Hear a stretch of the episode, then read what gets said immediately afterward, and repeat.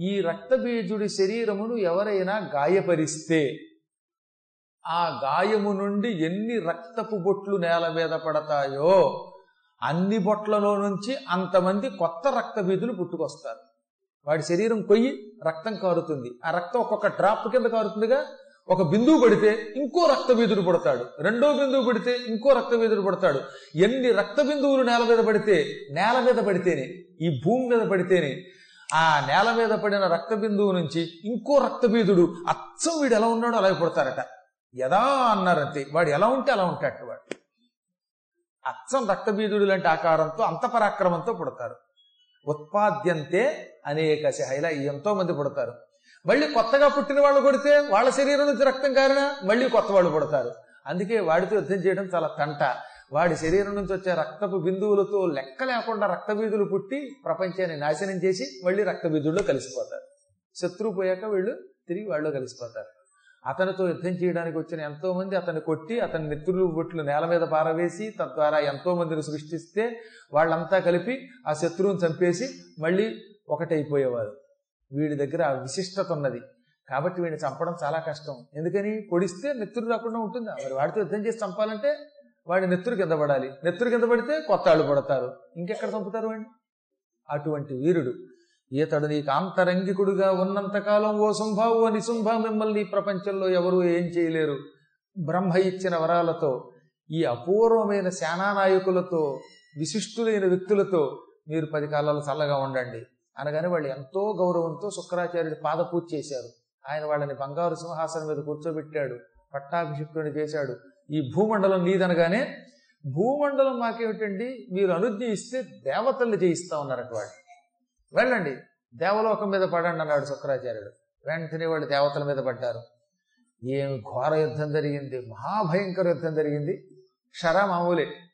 అమ్మవారిని ఎప్పుడైతే విసర్జించాడో ఆవిడ్ని పట్టించుకోలేదు అర్చించలేదు స్వయంగా పువ్వులతో పూజించలేదు ఆ ప్రభావం శుంభని శుంభుల రూపంలో స్వర్గం మీదకి దండయాత్రకు వెళ్ళేలా చేసింది. దాంతో దేవతలు కకావికలైపోయారు చల్లా చెదరైపోయారు తుక్కు కింద ఓడిపోయారు భయంకరమైన ఘోర యుద్ధంలో పరాజితులై పాపం ఇంద్రాది దేవతలు చెట్టుకొకడు పుట్టకొకడు తుప్పులో పోయారు. స్వర్గాన్ని శుంభని శుంభులు ఆక్రమించుకున్నారు. భూమిని జయించారు పాతాళాన్ని జయించారు. మూడు లోకాలు తమవైపోయాక అప్పుడు వాళ్ళిద్దరూ మళ్ళీ భూలోకానికి వచ్చి స్వర్గానికి తమ ప్రతినిధిని పెట్టి ఎందుకో స్వర్గంలో ఎక్కువ కాలం ఉండలేరు అటువాడు. ఎంత హాయిగా ఉన్నా సరే ప్రతి వాడికి తన లోకమే ఇష్టం అనుకుంటాను భూలోకం ఎక్కువ బాగుంటుంది. అందములు చెందులయే అవనీదేగా అన్నారు. కమలాసనుని కోటి శిల్ప కూటమిదేగా అంటాడు ఒకప్పుడు సముద్రాల. బ్రహ్మదేవుడు కోటి శిల్పముల కూటమిగా అంటే తన చాతుర్యం అంతా ఉపయోగించి భూమిని సృష్టించేట ఎంత చాతుర్యం అండి ఇక్కడ?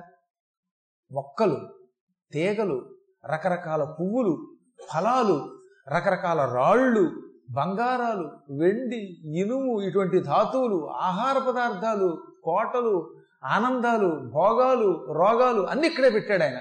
అందుకే ప్రపంచంలో ఇంత అందమైన వస్తువు లేదు ఇంత భయంకరమైంది లేదు.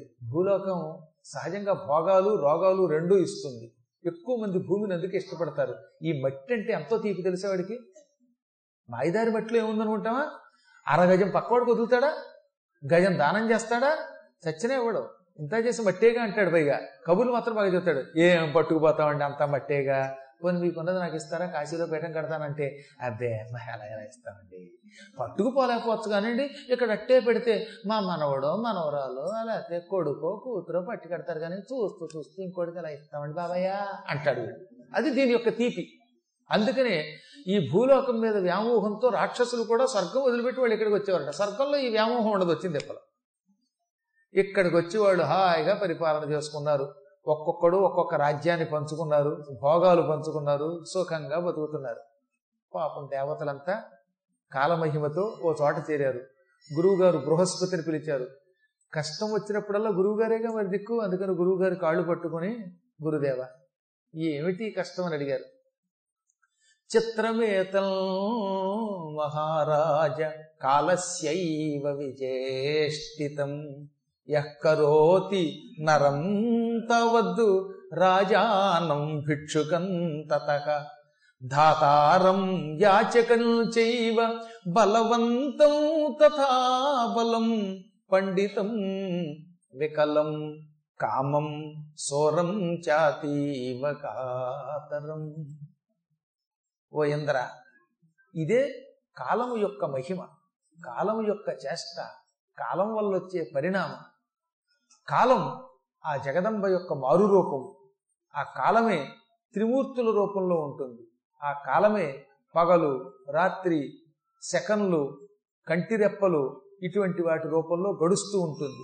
ఈ కాలం ఎటువంటిదో తెలిసిన రాజానం భిక్షుకంతత మహారాజుని భిక్షుకుణ్ణి చేస్తుంది ముష్టాన్ని చేస్తుంది. కాల ప్రభావంతో మహారాజు అనుకున్నవాడు ముష్టాడిపోతాడు నిన్నటిదాకా రాజు ఇవాళ ఫకీరైపోతాడు. ఈ భిక్షుకుణ్ణి మహారాజుని చేస్తుంది. క్షణాల్లో మరిచేస్తుంది ఎంత విచిత్రంగా మారుస్తుందంటే నిన్నటిదాకా మంచి ఆరోగ్యంగా ఉంటాడండి. ఒక్క అరసకం తేడాలో హార్ట్ అటాక్ వచ్చేస్తుంది లోపల స్టంపు ఇక దాంతో జంప్ చేయలేడు. అక్కడ దాకా వాడు ఎగిరి గొంతులేస్తాడు వాడు, అంటాడు. మంచి ఆరోగ్యంగా భీముడిలా ప్రవర్తించేవాడిని టక్కన కుంగిపోయేలా చేస్తుంది. ఆనందంతో వెర్రి గంతులేసేవాడిని దుఃఖంతో కుంగిపోయేలా చేస్తుంది. దుఃఖంతో కుంగిపోతున్న వాడిని తక్కువ ఎగిరి గంతులేసి ఆనందం పొందేలా చేస్తుంది. ఆనందం ఇస్తుంది దుఃఖం ఇస్తుంది రాజుని చేస్తుంది భిక్షుకుని చేస్తుంది ధాతారం సాక్షాత్తు బ్రహ్మని చేస్తుంది. ఎవరిని? యాచకం చేయవ. ముష్టాన్ని పట్టుకొని బ్రహ్మస్థానంలో కూర్చోబెడుతుంది. మహాబలవంతుణ్ణి అంతలోనే బలహీనుని చేస్తుంది. పండితుణ్ణి వికలుణ్ణి చేస్తుంది. మంచి వికలుణ్ణి పండితుడిని చేస్తుంది. అంటే మనస్సు నిలకడలేని వాడిని మహాపండితుడు చేస్తుంది. పరమ కాముకుణ్ణి జ్ఞానినిగా మారుస్తుంది. నిన్నటిదాకా వాడు కాముకుడు విచ్చలవిడిగా తిరుగుతాడు. తక్కన వాడు బుద్ధి మారిపోతుంది. పాండురంగనామం అని పాడుకుంటాడు. పరమాత్మలో కలిసిపోతాడు. సూర్యుడు అనుకున్న వాడిని పిరికివాణ్ణి చేస్తుంది. పిరికివాడు అనుకున్న వాడిని సూర్యుడిని చేస్తుంది. ఈ కాలం యొక్క ప్రభావం ఇది. దీన్ని ఎవ్వరూ మార్చలేరు. ఇదే